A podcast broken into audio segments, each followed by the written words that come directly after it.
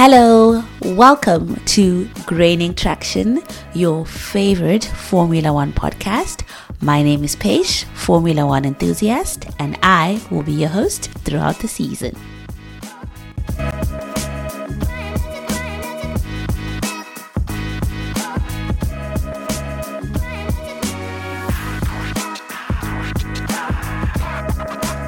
What a roller coaster of emotions I went through this weekend.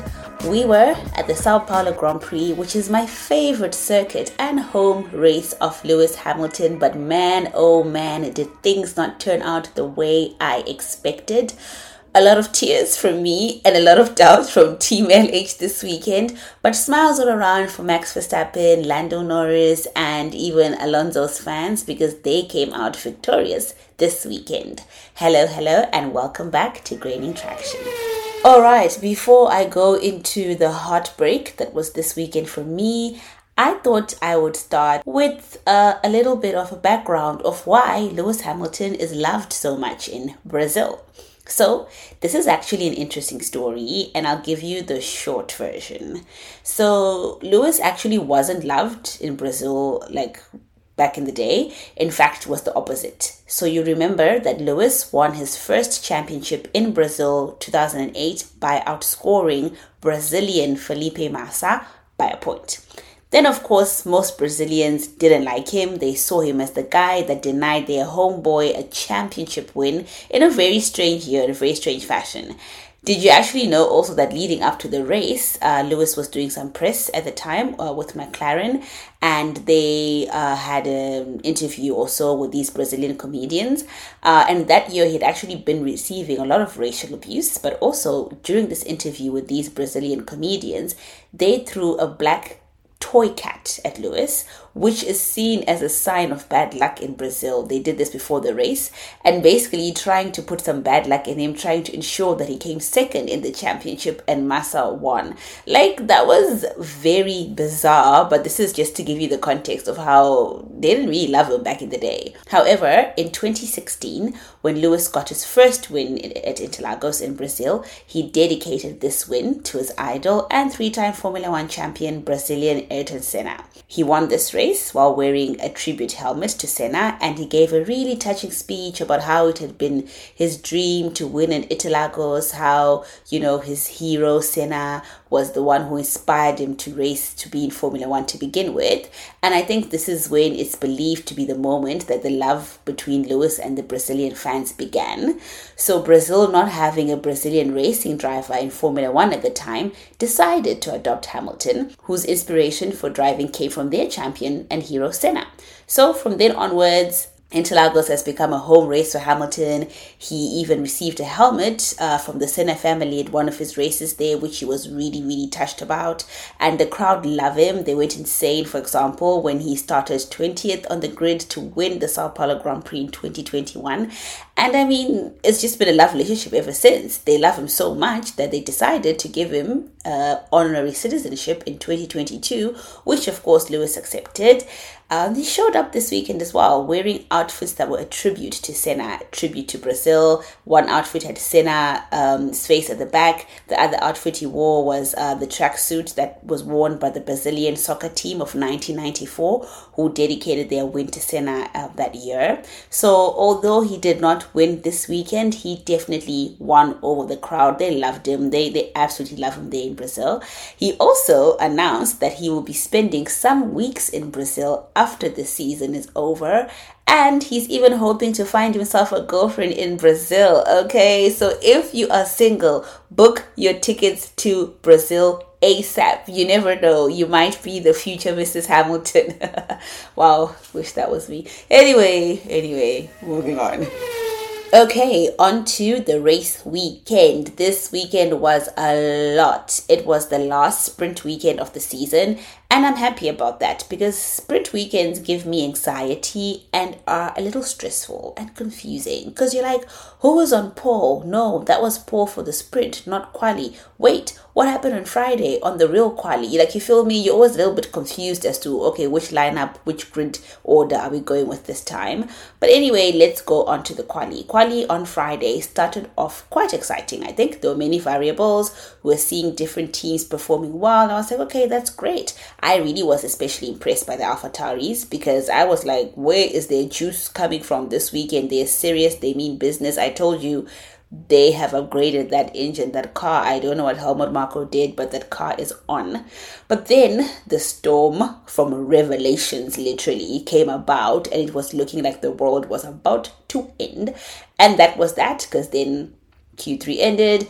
We didn't get to see the showdown, that final showdown we get uh, in Q3 in the last minute when everybody comes out and that grid is changing. We're seeing purple everywhere. We did not get that. It was good, however, for Aston Martin, particularly Lance Stroll, who saw himself starting P three on Sunday, and this is the best starting position he's had since 2020. And I know that all of you Stroll haters were quiet, okay? And you guys can say what you want, actually. Those of you who are not quiet, you can say what you want to say about the weather situation and how Noah's Ark was about to enter the scene, and that's how Stroll got lucky. But let's remember that Stroll actually made it to Q3 by himself on pure pace. So he deserved to be there. So don't discredit the guy. Let's give him one weekend where we don't say anything negative about the guy, okay? I mean, he did go back to regular programming in the sprint shootout, but whatever, you get my point.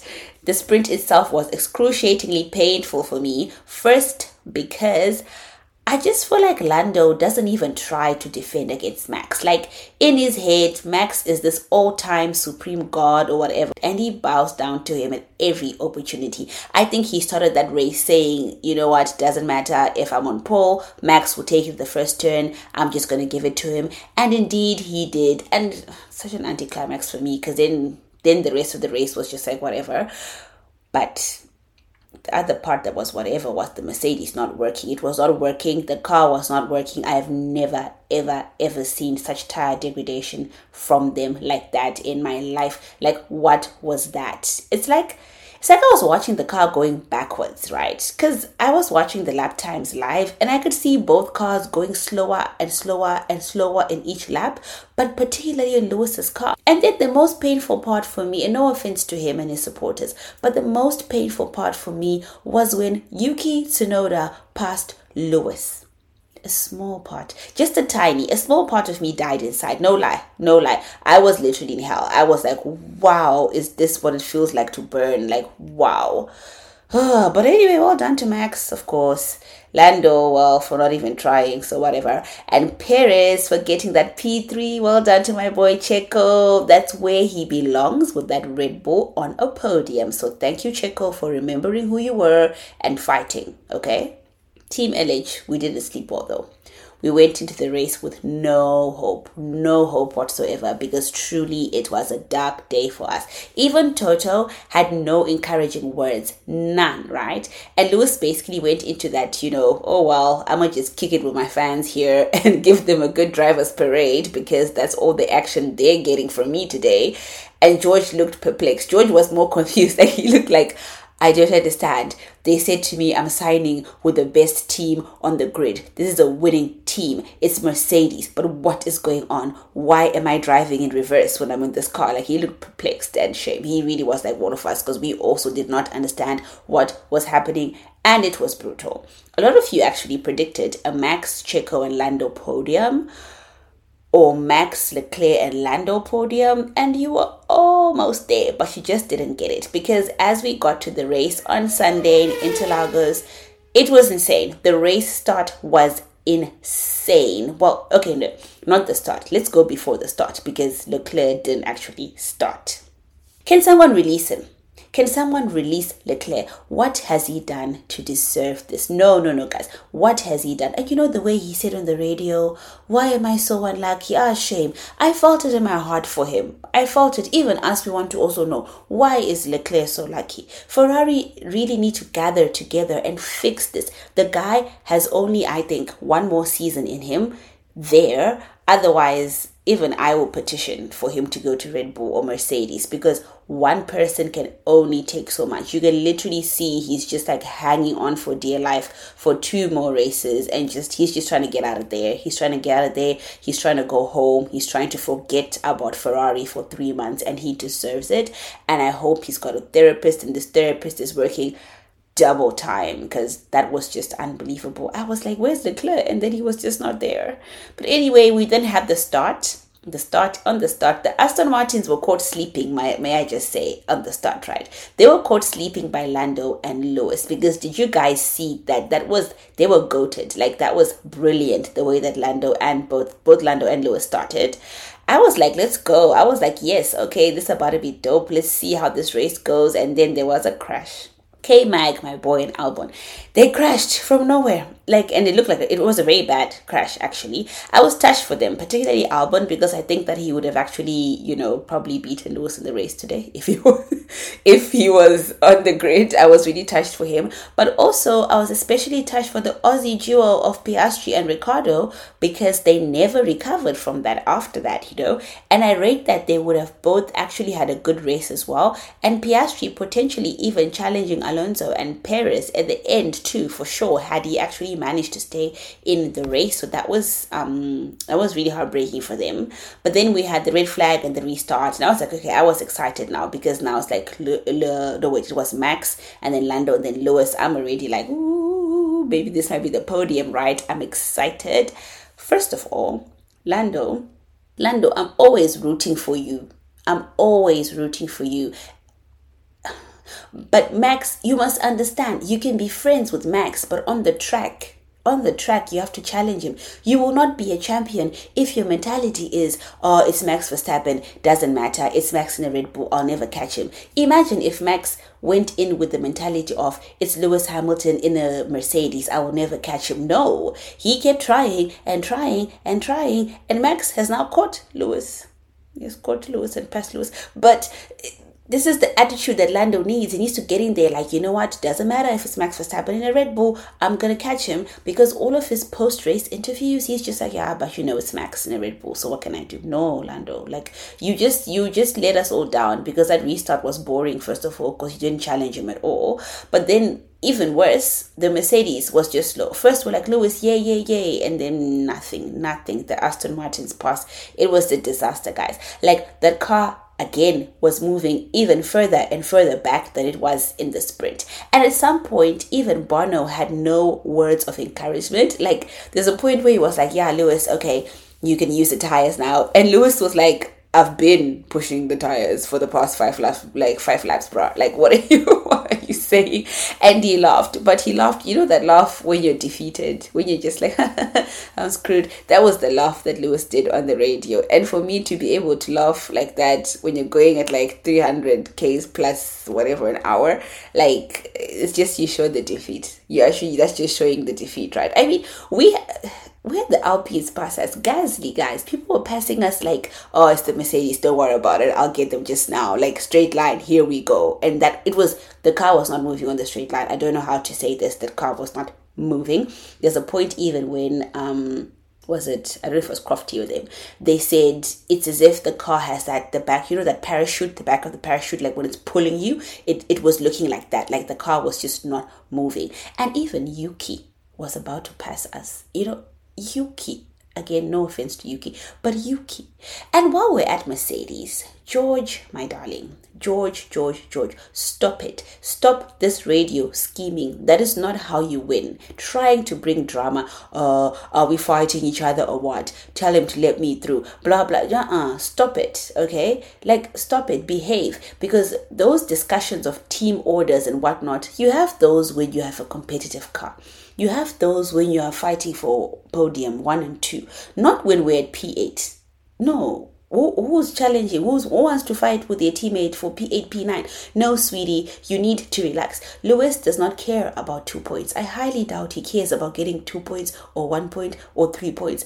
Maybe for you, coming from Williams, every point matters. I understand that. You're not used to this, but not for the seven time world champion. So, no, it didn't matter. And I just don't like that. Like, it's so early in the race. You be in the first lap and George is already on the radio. Like, relax, my child, and do what you need to do. If you can pass him, pass him on the circuit. Let's see what you've got. And, you know, then again, after talking like that, nothing happened. Nothing happened. It didn't matter in the end because George actually uh, had to stop. We had to DNF anyway.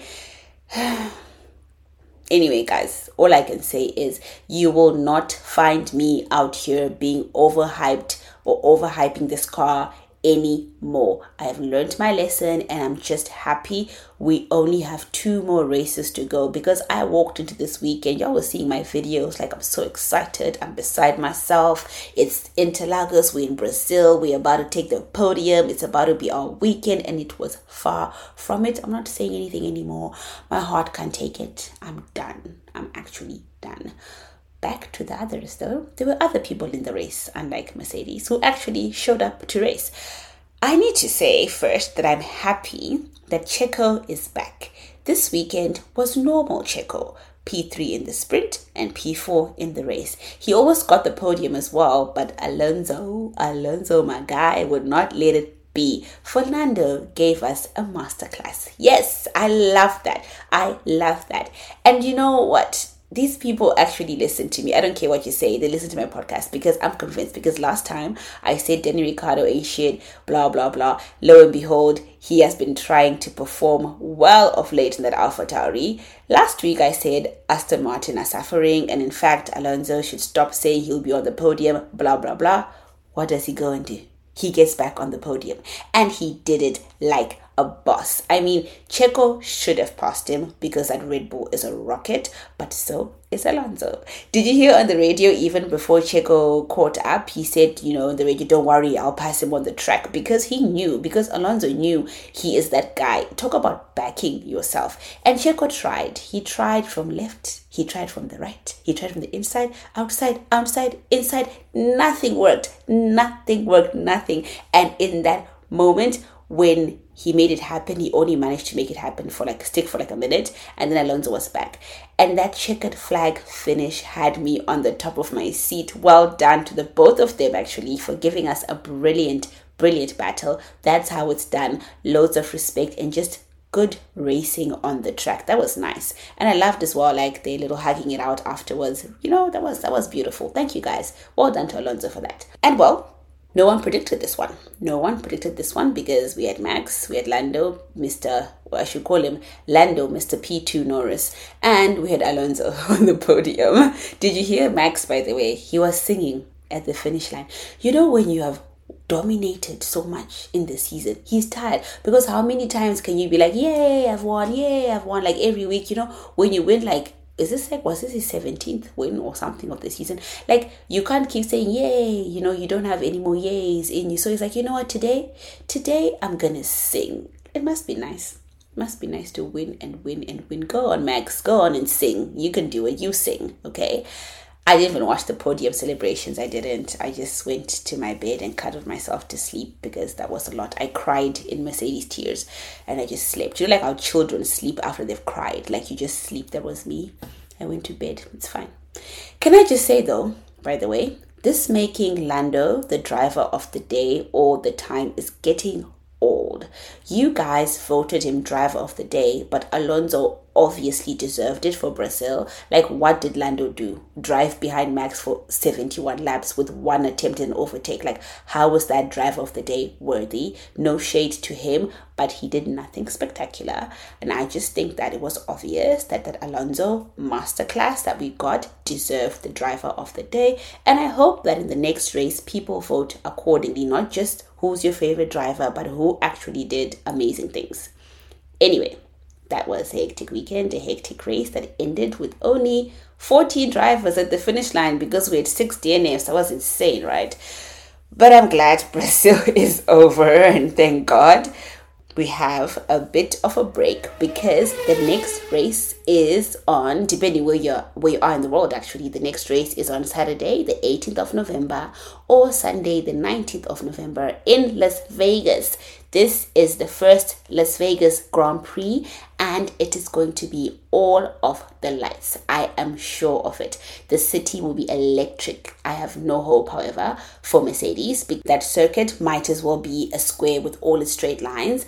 But I'm sure it will be an exciting weekend all around, always, right? And they always make sure that these American races are like crazy. They go all out for them, let alone for a Vegas one. So I'm excited to see if Aston Martin will continue with their renewed confidence after they've dished their upgrades. Well done on that. I want to see if McLaren will continue to shock us as well. And will Max be crowned the first ever Las Vegas Grand Prix winner? Who will be? We will see in two weeks. That is it for today, lovelies. I cannot wait to catch up with you again after the Las Vegas Grand Prix, where we'll discuss that race and I will continue to give you little bits of Formula One knowledge. Please follow me on all my socials. It's at Graining Traction F1. Thank you guys so, so much for joining me today, and I am sending you only good and positive vibes wherever you are. Bye.